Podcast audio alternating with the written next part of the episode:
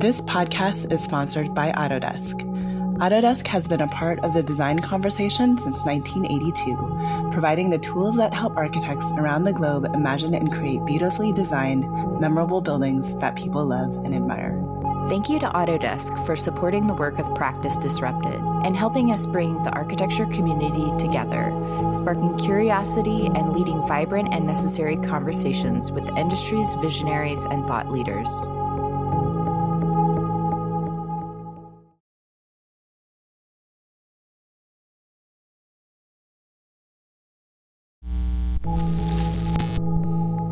I'm Evelyn Lee. And I'm Janine Chastain. We're collaborating on curated conversations to explore how the industry of architecture is changing. Together, we'll find ways to create new solutions to current challenges while elevating the value of architects. Welcome to Practice Disrupted.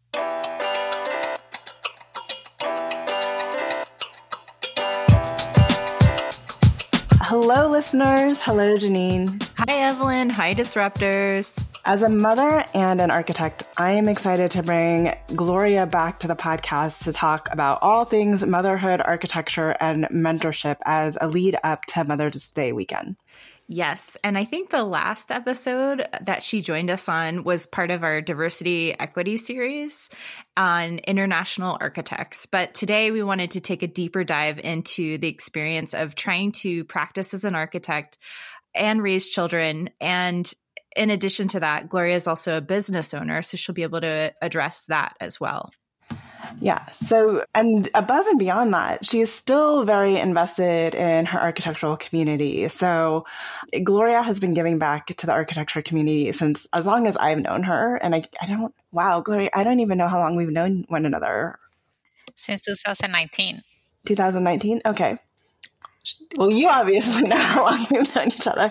So, you're an architect licensing advisor for the state of Florida through AIA Florida NCARB. She is the treasurer of the board of directors for AIA Tampa Bay, where she also serves as the chairperson of the Women in Architecture Committee, and she is also a founder of Foreign Architects. We will link that other podcast episode down in the show notes too. That is a private online community where she mentors young and aspiring immigrant architects on how to obtain their architect license in the United States.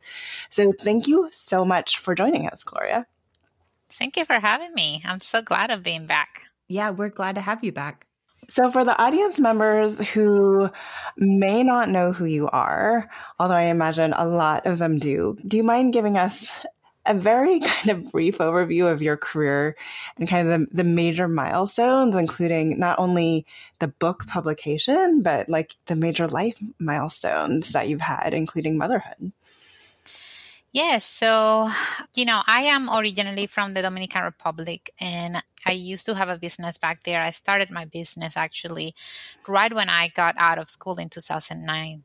And the reason why was because I was working in an architecture firm since 2004 and I felt pretty confident by the time I finished school that I could practice and I came to the United States in 2015 after I married my husband, Jeremy. And, you know, I thought I could just transfer my business here, which didn't happen because obviously my license was not valid here.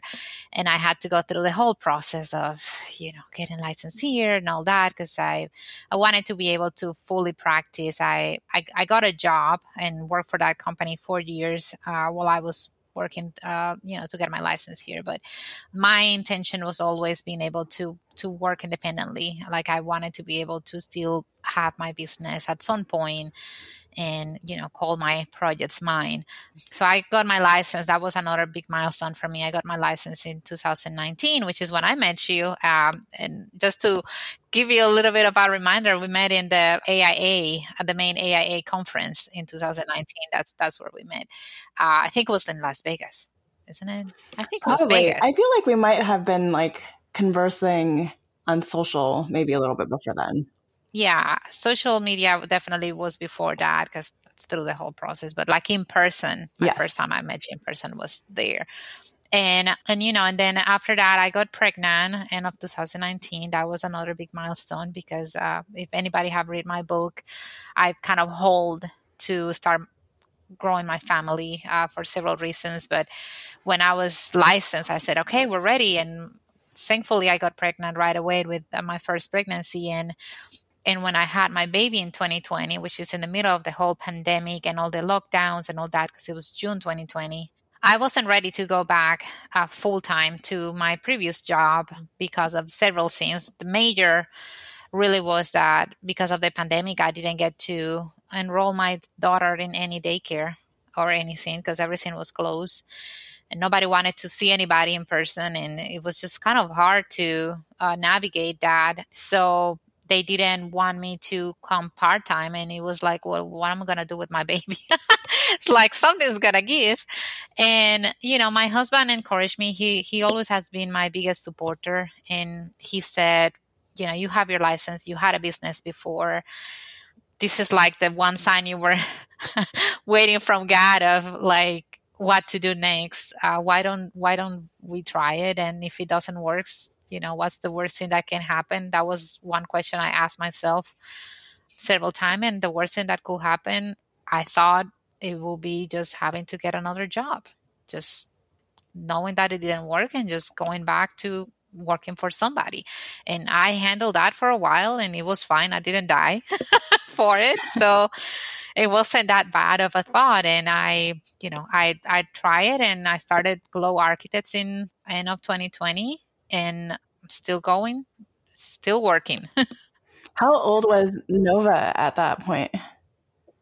She was about uh, when we formally started was she was four months old because the the problem was when my maternity leave those 12 weeks finish is when I was trying to negotiate going back to work kind of part time and they said no there was a couple of internal things happening in the company at the moment that I guess didn't allow them for me to come back part time but I just needed to put myself and my family first and and that's what I did and I'm I'm glad I did because I feel that deep in my heart I was ready. I wanted to start my business, but I think I was one comfortable with the payroll and kind of being, you know, knowing that every month and every two weeks I was going to get that, you know, paycheck, the security and then the, the insurance, like health insurance was good, which when you have a small business, sometimes that can be challenging too.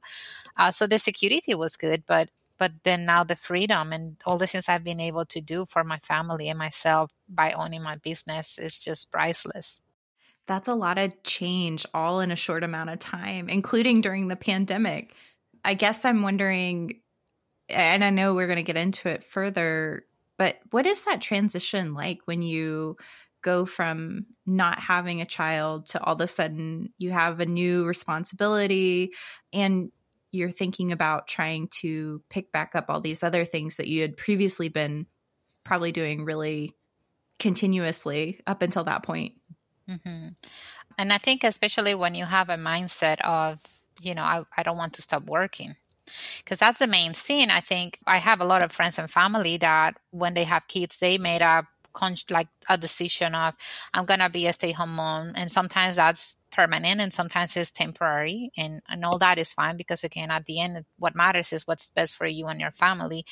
But then there's some of us that want to be doing both at the same time.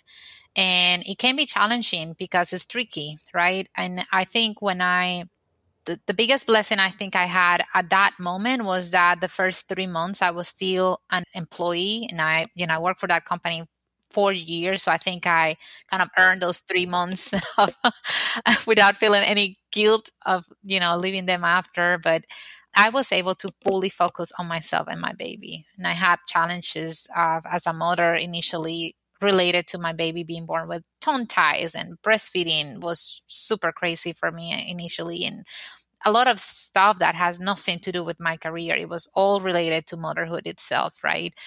So i was i was able to focus just on my baby and me those first three four months which was looked very different this time around because now i own a business. So that part of like being completely disconnected for three four months just didn't happen.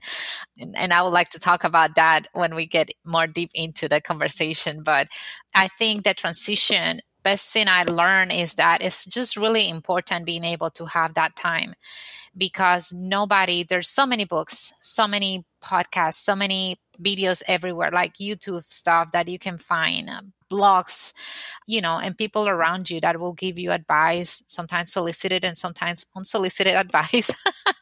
but you can learn so much from all the information that is out there, and you're still not fully prepared for what comes to you the way it hits you. Motherhood can heal you and take you to the bottom of yourself literally because every baby every pregnancy every baby every mother every situation that you are at like you can be a single parent you can have a very supportive couple. You may have a couple but maybe that person is not supportive at all. You might have family around you or you might be like me that all my family from my side is all in the Dominican Republic. My only family right now is my husband's family. So it just looks very different. And the way you approach things, it's it's something that you have to figure out as you go in combination with what you learn from others and what you read and what you you know put into it to research and kind of educate yourself about it if that makes sense i have a question going back to one of your early earlier responses about when you decided to kind of start down the path of motherhood because you said you waited until kind of after you finished your licensing exams. For me, it was like there's no time that's a good time to start. And the realities of pregnancy when you get later in life, too, is that you don't know if it's going to work right away or if it's going to be a really long journey. And it was just also a scary one for me from like identity being this very much similar to you are this career driven person and like what is the motherhood layer on top of all of that? So i guess did you have any you know what what was your feelings around timing? And did you have any are you somebody who always knew from the beginning you wanted to be a mother? And this was something you were born to do? I was definitely not one of those. How did how did that story kind of unfold for you? So i always if you read my book, I I talk about it from the beginning. I just always knew I wanted to be a mother. I just dream about it. To me, it was like in my head there was something about like feeling that it was like the culmination of the things I wanted in life. It was like one of those items that I definitely wanted, besides all the other. Uh, one thing that it, it's very it was clear for me was that it wasn't the only thing I wanted to do. But I do agree with you. And that's one of the things that I also touch base on my book is I personally regret that I waited that long because I kept telling myself, I'm not ready yet. I know I want it, but I'm not ready yet. I'm not ready yet. I can't do this right now. It's not going to work if I get pregnant right now. Like, how am I going to, you know, balance all these? And I need to get this done first. And then that, then that can happen, right? I was trying to be very methodic about it. And I'll tell you what, thank God I got pregnant right away with Nova, my first one, because we said, okay, we're ready. Let's go to Europe. And we went to Europe um, September 23rd, I think it was. And October 3rd, we were in London and about to take the flight back from our two weeks vacation. And then I felt nausea. And I remember I looked at my husband and I said, There's no freaking way I'm pregnant because we just started crying and I was pregnant with Nova and here she is. So it was pretty fast. But I think I took that for granted because with Neo, we experienced a completely different story. We tried for almost a year and had two miscarriages in the in the process. I can't get even emotional thinking about it because we tried so hard to have this second baby. And if that would have been my first experience, I probably would have been even discouraged about like maybe I'm not meant to be a mother, you know, and and things just work different. But I think from my experience with this whole scene is I completely 100% agree with you that you cannot plan for these things. I was lucky the way that it, it unfolded for me because I planned for it the first time and it worked perfectly right by the book of how I planned it. But then it didn't happen that way you know, I planned for the second. I said, "Oh, I'm gonna wait until Nova is one year old. That's the perfect. That's the perfect age for the whole thing to happen, and then we're gonna get pregnant right away, and we're gonna have the second.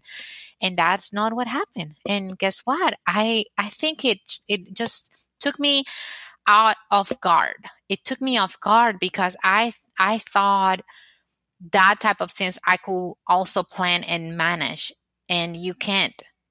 And I believe now that I've learned all the things that I've learned with how to handle architecture and my career and all my entrepreneurship stuff and and all my mentorship stuff that I do for the community and motherhood and being a wife and you know that you can definitely do this. There's just certain things that you should know on how to handle it. And if you get those tools that are available to you and use them, you can you can be a mother as early or as late as you want. Like I just feel that I'm a huge advocate now of not delaying it because you think you can't do it.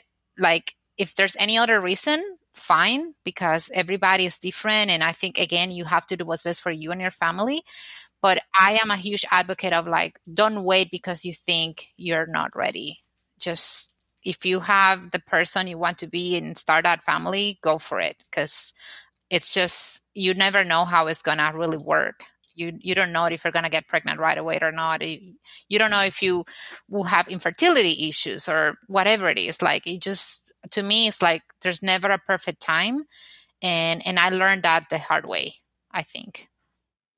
Did either of you ever feel afraid or was there any fear about going through this process of either getting pregnant or the birthing process or even just transitioning your life to become a parent i was terrified and i think that fear was embedded in me because of things that I heard around me since I was little. I had a lot. I don't know if everybody experienced the, the things that I experienced, but I also talk about that in my book. But I have a huge fear of whenever I will start being a mother, it was just to be the end of my career, like the death of it. Because I had so many people around me that kind of just the way they will talk about the whole thing made me feel and think mistakenly that you can't be a good mother. And I think that good mother is a key word because, yeah, you can be a mother, but then, you know, like it doesn't mean necessarily that you're a good mother because, oh my gosh, if you're like a career driven person, you know, it made me always feel that I was just going to be feeling guilty and having this mom guilt because I was not going to be present for my kids and I was not going to be the good mother that a stay home mom could be, you know. And I think there was a lot in my brain that developed from those conversations around me. And it's to me, now that I am here, it's all lies. It's a lot of of uh, misconception, and and I always say that like people tend to talk or or tell you that something can be done based on their own limitations or the things they know and that doesn't necessarily applies to you like you you know it's not you're a you're a unique person with unique skills so you kind of have to try things on your own and like figure things out so, the book that we keep referencing is titled The Architecture of Motherhood, which was published in 2022. When did you start writing the book?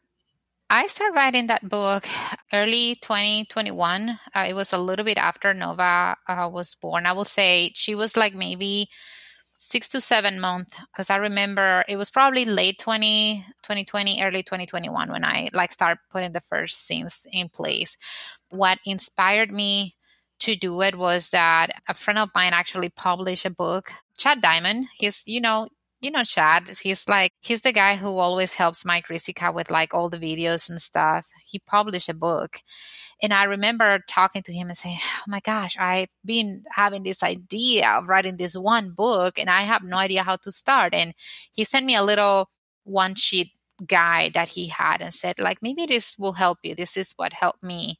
And I used that as a way to start putting together like the titles and how to organize my, you know, my storytelling and and the whole scene. But yeah, it, it was early because I, I think one of the things that was good for me was I really wanted to start like um, kind of writing down some of the experiences I was having in uh, experiencing myself in flesh with Nova. And then, like, when I, you know, I just started the business around a couple of months before that. So it was kind of like, oh, I can do this, or this is something that we did and it worked. I wish I could tell this to other people because it's possible, you know. So I started kind of writing down some of those scenes, and it slowly became this book.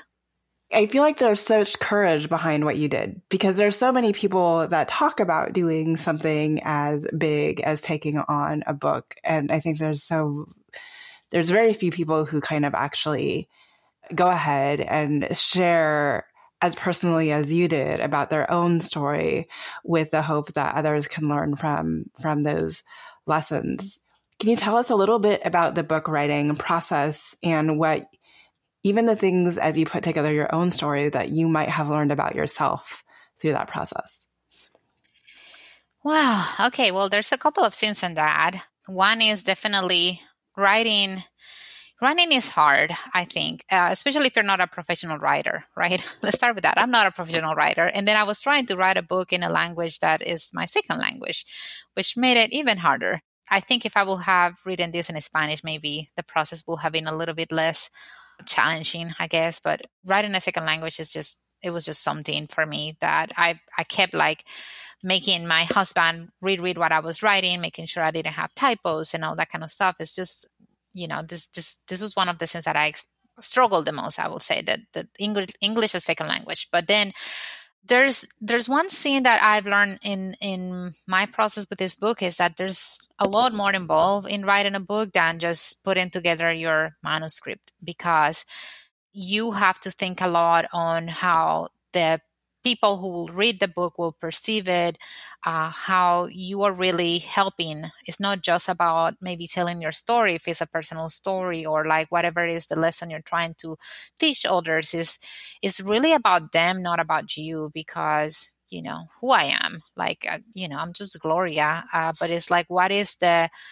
what is the the I guess the golden nuggets. What is the advantage for anybody to read this book? It's it's what really at some point it became real to me to un, to understand. Okay, I'm writing this book, but how can I make it that someone really finish the book and feels, oh my gosh, I really got like you know three, four, five scenes that are like I just didn't think about. It was right in front of me and it's so valuable and I'm so thankful I read this book, you know.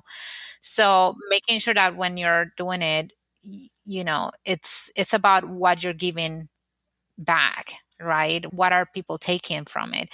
The other thing too, and that goes with the part of, you know, how the second language was a challenge was understanding that I needed to be very disciplined. And and to your point of like a lot of people talk about doing it and then they don't do it is discipline was key, consistency. Like I I learned that I needed to to be able to finish the book, I needed to dedicate at least 15 minutes each day to writing and sometimes was way more than that sometimes i would like get so deep into what i was writing that i would spend like two hours after nova was down for the night, you know, and I will like start writing and just get like so into it and I will spend like two hours on it. And sometimes I just didn't have two hours. I had like 10, 15 minutes.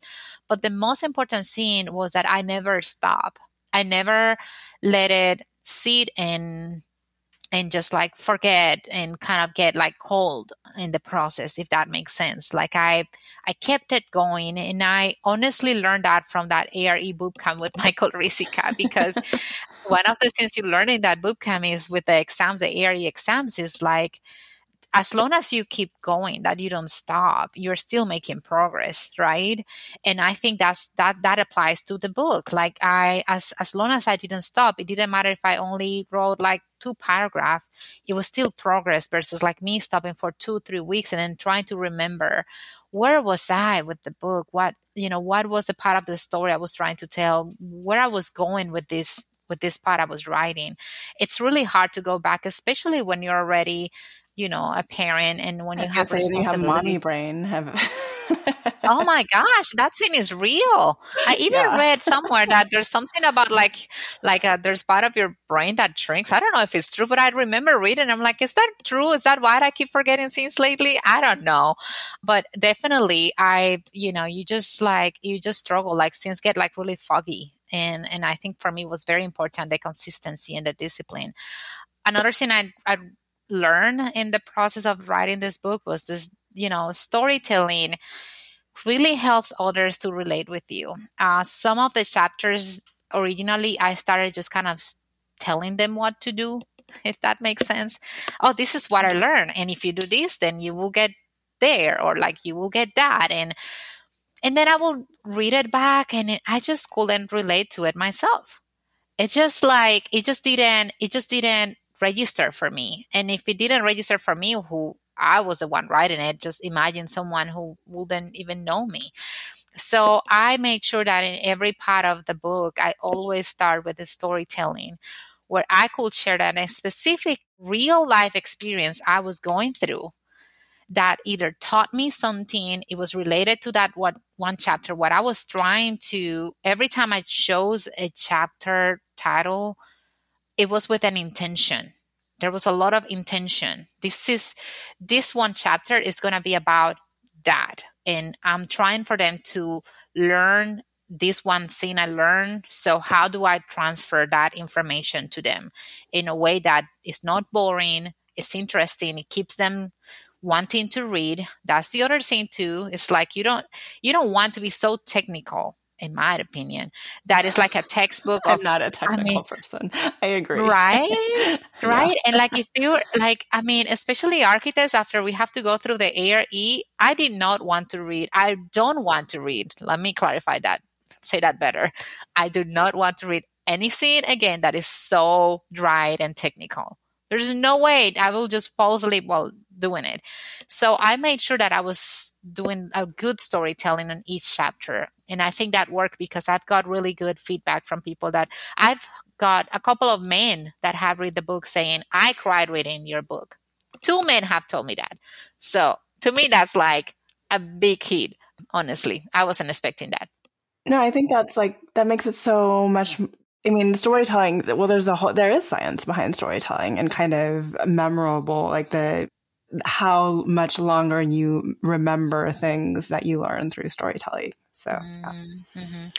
another thing I learned with the book writing is that you know imposter syndrome is a real thing. I, I've known I've felt it several times with different parts of my life, but like it really hit hard with the book because I kept asking myself, oh my gosh, who is going to read this book? Is this really something that anybody will care for? Like, am I really enough to, like, who I am, you know, who I am to write this book, who I am to tell others about motherhood when I just have a one baby at that point, you know. Now I have two, but I only had a baby when I wrote the book and it's just like there's a lot of uh, self doubt that came because it always it, it, it, always comes back to you kind of questioning like are you enough? Uh, is, is this really important? Will anybody ever care? And i think at the end of the day what you need to do is putting it together and knowing that you're doing it for a good reason that you are putting others before you that you're really trying to transfer a good information something valuable information for others to help others. And the people who might relate to whatever is that you're trying to share, they will find they will find it and they will relate to it. Because there's other people that feel the same fears that you feel that want the same things that you want that maybe want to be where you are at right now. And you sharing how you got there is enough for them to feel either inspired learn from it whatever it is is always valuable. So that was one thing also too is imposter syndrome is real but you can completely overcome and just like by keeping that those whys of why you started the book in first place you know right in front of you every time. I so i so much to cover and i think everything that you just said. I think people I, I know a number of people that would be surprised that an individual like yourself even has imposter syndrome right? Like they've seen you give talks they've so like wait what gloria like had to deal with this while she was going through the writing of the book? I think they might be surprised to hear that but but to that end and through the stories in your in your book too i appreciate the transparency and honesty that you've kind of always had with your your audience and your in the struggles that you've had to persevere through. I imagine there's so much you learned in the writing of the book that you can kind of apply to the marketing and promotion even of your business and how you begin to tell tell stories about the work that you're doing. Is that something where you like took those lessons and kind of applied them to to glow as you moved forward? Well, I will say maybe work a little bit backwards because okay. I feel that I I got to promote Glow way before I got to pl- promote the book, if that makes sense. Mm-hmm. And I got really good traction with Glow by the time the book was published. I had really good projects going on with Glow. So I think I actually was backwards, like the things that I applied to grow, glow, and promote it and let people know is what I use with the book. But I think yes, it will apply backwards too if it will have been the other way because it's it was pretty much the same techniques. I I did a lot of social media. I I kind of let people know that I was doing it when I was when it was ready enough and and I you know and I start sharing little bits of it little bits of it so people will get excited and and all that. So i think it's very similar to what i did with glow architects because i did something similar. I let people know that i was starting a business and then i start sharing some of the projects and then you know this or that. So i think i, I think yeah what i learned with the business is what i applied to the book and it totally worked because we became bestseller in like nine categories of 10 that I, that we put the book on and it was pretty amazing yeah. I think what's been interesting about your approach in that is like you're you're building and and telling your story you're telling your story as you're building so you have this very like much firsthand account of what's what's going on i feel like when so many architects start a business they want to have like they want to have their portfolio of projects before they even let people know that they're starting a business like they're scared to even take that step right mm-hmm. Mm-hmm. so so there's a lot more to Glow than just the name of your firm. So if I haven't bought your book, like you know, what do you hope that mothers could take away from your book and and like what what's your elevator pitch or why should I go out and pick up your book? You know, and what can I expect to to get out of it besides all of these amazing stories and firsthand accounts? There is a lot of it's funny because the there's a, like an ac- acronym on my book that all the chapters form this how to glow with every start of each chapter. So, for example, the H is like happily ever architect, and I kind of talk about my, you know, my early times as becoming an architect and all that, and so and so.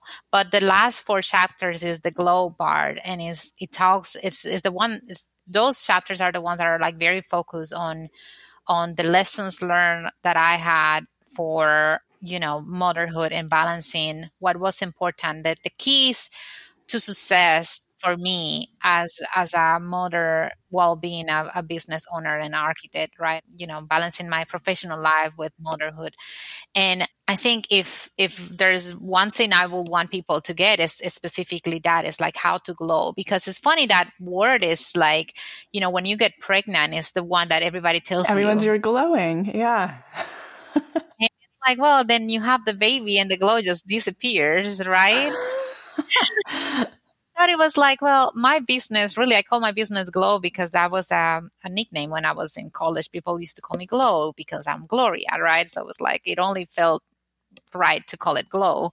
And also, too, is like, it's a enlightening word. I, I, it just, it was, it felt right to call my business Glow, but it also went so connected to what I was trying to say with the book because it's like, how do you stay glowing?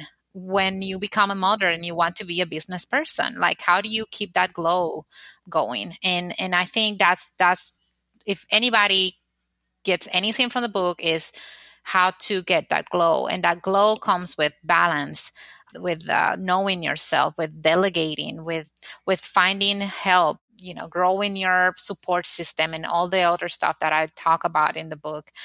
It i think one of the things also that i shared in the book for anybody that you know it's it's a mother or not is I am a believer. I have big faith and I talk a lot about my faith in the book. I share that boldly and I I, I knew that maybe it was not gonna resonate with some people, but I wanted to make sure that for those that maybe needed a little bit of encouragement and, and kind of like reassurance with within their own faith that they could find that and see how my faith helped me throughout the process of my career and motherhood too. So that was one of the things that is all over. There's so much sprinkle of my faith and how that played a part on my on my own journey too. So that was one of the things i wanted to make sure that people will get from the book it's uh, pretty much glorifying Jesus in in in my book is what I wanted to do. So yeah, but that's one of the things that I like constantly appreciate about you is you always continue to show up as your whole self. right? And I think and that was something that I struggled with for the longest time is like how do do I compartmentalize these things and do I separate them out? Cuz you're always nervous that people that may not agree with that part of you will reject you, right? Right. Is that part of that imposter syndrome that comes back to it? It's pretty much that. It's yeah. the, the question of us thinking, is that is this part of me good enough? Should I let others know that this this is part of who I am too? I, I get it and I felt it. I've been there. Yeah. But I think like you obviously want people like you know how how do you know if people really like you and all the parts that make you up and and how do you connect with people if you aren't telling like like if you aren't showing up wholly? I think is is is ultimately like the the story is like so much more narrow right? And it's just so much harder to build connections. So it took me a while to get there but but i but i've appreciated just like your like i don't know if you would call it radical candor or just your candor or transparency of how you continuously show up as your whole self no matter what the audience. I think there is a part of me too that I just don't know how to be any other way. so it's like it is what it is. and that's fair. So obviously you wrote this book for mothers, but you mentioned that there's been a few gentlemen that have picked up the book and have cried from your stories. Do you think and is there an opportunity or, you know, is are there lessons to be learned from from allies that would that would read the book and, and what they could get out of it. Definitely, because I mainly wrote it for mothers in architecture. But I think any let's start with the, the fact the fact that any any one who wants to be a mother and wants to have a career can benefit from the book. Not only architects. Let's start with that. It's not only for architects, really, right. because the things that I teach in the book and I talk about and I share are not just. It doesn't apply only for architecture that's one thing. Then the second part is it doesn't only applies for if you're a mother. It it also applies if you're a father too, because some of the things that I'm talking about in that glow chapters, the, the last four chapters, it doesn't matter. It's not just for the mother, it's also for the father. It's, it's principles and techniques that it, it, it applies either or and then the last thing is there's other things it either if you want to be to grow your family or not at the moment that I talk about that can be really inspiring. Like there's people that have read the book just because they're immigrant architects and they have no interest right now on starting a family, but just because they wanted to read about how I accomplished, you know, coming to the United States and becoming a licensed architect. And there's people that relate to the book because you know it's not only being an immigrant but also starting a business itself. I i shared at one of those last chapters i talk about how i started my business and the things that work for me on owning a small business. And and i share a lot of like knowledge of the things i learned in my own process that i think is super beneficial. So also too you know if you if you just want to start a small business, there's a full chapter where that is displayed, and I think is the information there is actually very valuable too. So again, it's it's for mothers in architecture, but there's a lot of other little sides of it that I think other people can benefit from it from reading it. Yeah. So now you've mentioned multiple times you are a mother of two. And I feel like we've said this with other parents, like for us, or for me, anyways, going from one to two is not like, I feel like it's exponential. It's not like double. It's no, no. There's so much more to it. So, you know, I, I guess what is the pers- like what is the addendum or what is this, you know, has your perspective at all changed, you know, now that you have Neo in your life? I think it it doesn't it hasn't changed in a way. I think it has yes and no. It will be the best the best answer to that question. Yes and no. Yes because i agree with you. It doesn't double. It's just like exponentially increased to like i don't know 100% or something like that. The amount of work and coordination and you know the way you have to structure things and the discipline that you have to have as a as a, as a mother it is uh, just way bigger, I will say. But no, the part of the no on my answer is because I'm just so glad I wrote the book when I had just one child because most of the things that I was applying with that, with the uh, the simplest right a, a, scenario of having one child with one husband who was very supportive, I was able to take all that and like apply it to having two kids and still make it work, right? I think one of the mistakes I will say I made this time around was because I have a business and I didn't have a business initially, right? I, I started a business after those first three, three, four months of life of Nova. With Neo, I did slow down. I didn't take projects at the end of the pregnancy, but I still took a big big one opportunity that came through my way because I felt like I couldn't say no. I just couldn't say no to that. It was a big uh, church project that was offered to us, and I'm like, oh my gosh, how am I gonna make this work? I can't, I can't say no. I need to get it. I need to take this project. I wanted it so bad, and the re- the the main thing is I said yes to that, and then two more churches came after that and they were bigger. They were double the size of the first one. So the first one was 14,000 square footage, and the second one was 45,000 square footage, and the third one is 40,000 square footage.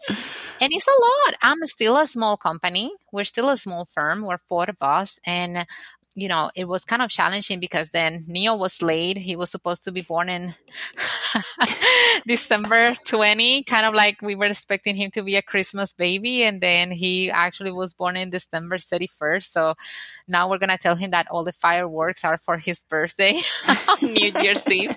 Right. But, but, you know, I, I just got myself into trouble in the meaning of like I I still got committed to certain level of work that I probably should have said no, but because it was just a great opportunity for me and my company, I said yes and I said I just need to understand that I'm not going to be the one who's going to be doing this this and that because I'm not going to be able to do it uh, for the first 3 months. So who can do it? I need to delegate this. I need to delegate this to someone in the company that can do it for me. And then I can maybe supervise and kind of oversee what they're doing. But I know I wasn't going to be the, the one doing it, right? So that's yeah. still valid. That is still valid. That's actually the key of success with many with many things in, in, an architectural practice that you don't do everything yourself right mm-hmm yeah so my point is with having a second child it became more challenging but it forced me to be even more given on those principles that i teach in the book because it made me be very dependent on my team if that makes sense. So uh, we're, we're, still going things are going great and and i think uh, i think that's how the perspective changed or or got modified is yes this is harder but if we apply the same principles, then we should be okay. Yeah. No, I think I mean that's an important I, I feel like letting go as you as you grow and becoming more reliant, trust that your hiring process got you the right people is is important. And I think that's I mean that's important for any business leader, mm-hmm. right? As they look to grow the company, but even more so when you are juggling multiple things No, I was just going to say that sometimes without intention, it's not like you plan for it. If you're not like a control freak, which most of us are, but let's say you are not, you can micromanage again unintentionally. And at the end, you just create a burden on yourself with that and I think I think it's just important uh, to be able to yeah find the right team the right team members and and uh, train them train them well take the time to train them and then being able to trust to trust the process and you know know that since our transition a transition to like uh, make a smooth smooth transition for people because sometimes you can throw things at them but uh, sometimes knowing that you might still need to get some time to kind of oversee what they're doing and help them to kind of you know, grab the essence of it and then let them run with it. But I also think that's such an, a more natural transition for you with all the mentoring and teaching that you you do outside of like business and with motherhood, right? Yeah. Think about you're a mother of like you are the biggest leader in your household. and the true. same the same things you applied in motherhood, you pretty much applied in your business. It's crazy yep. how related these two things are and how we keep thinking that we can do them together. So what's next for you? Maybe a third child. joke. I don't know. I don't know if we're gonna have more children. I sometimes I joke about it because I'm like, oh, maybe we could have a third one. And Jeremy's like, I don't know. But I, independently in the personal part, I think uh, in my professional life, I think I am very into these religious buildings uh, projects. I'm really enjoying design the design process with them and how like they're they don't feel so rushed like some other projects that I've work with Glow.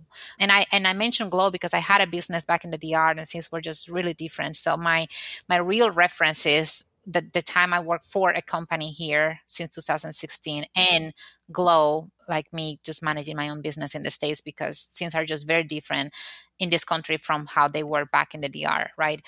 But I think these projects don't feel as rushed and it, they just feel that they really kind of nurture is the word I'm looking for. They just nurture my soul. So I, I'm enjoying it really a lot. So I might try to focus on that type of projects moving forward. We'll see what happens.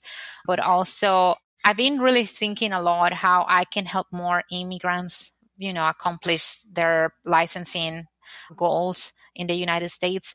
And I have that foreign architects group where I mentor like the group is over 2000 people now and i'm constantly mm-hmm. mentoring people especially in the private chats. You will you will be surprised if you see the private messages i have in between instagram and facebook. Sometimes i don't look at it for like two two three days and i look back and it's like steady messages of people like asking questions. It's a constant work full-time job that i have with that that i do for free but i've i've realized that maybe i need a better system my husband keeps telling me like maybe if you put a couple of things in YouTube, like create a channel and put a couple of those things that everybody ask you ask you over and over, you create a video where you're explaining that and then they you can direct them there so you don't have to like repeating yourself, right?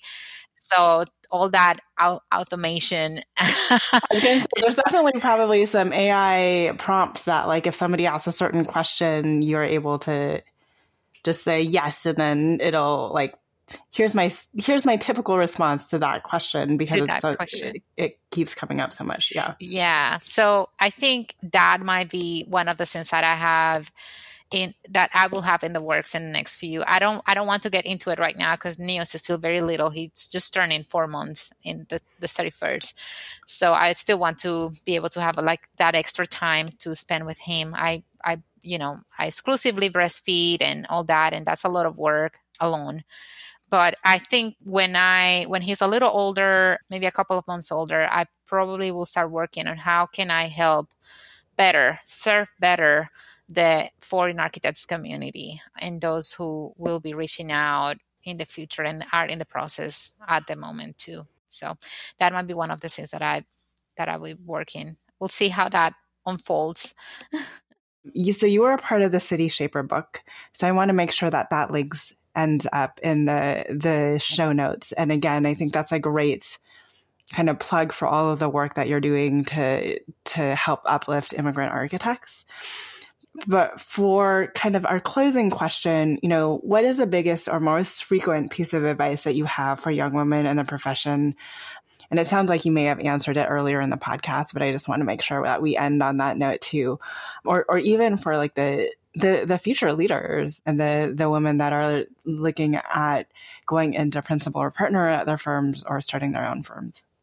Well, one one thing that big piece of advice that I always like to tell others is, you know, a lot of people will tell you that something is impossible, that you can't do this, that there's no way, you know, that you know that you just can't. And i i was told that in my book i talk about it. I had a person specifically who literally told me that i will never get my architect license here because many reasons. And i think that what i've learned is that people that tells you that type of unsolicited advice.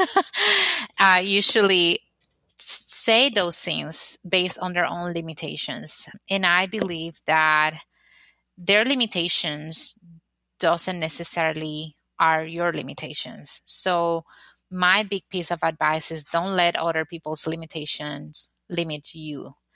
Because you can you can do this. You can figure things out. You are more capable stronger smarter than you might think. I believe as a as a woman as a mother as an architect as a leader i believe that we have so much power within us the fact that we are able to create life alone is a miracle. So if we can do that, like what can't we do? So that that would be my advice is just remember that don't let other people's limitations to limit you because you you are way more capable than than you might think.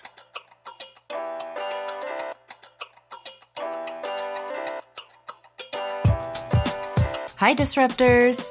If you like the content from today's show, you can find all of our past episodes over on practiceofarchitecture.com slash podcast.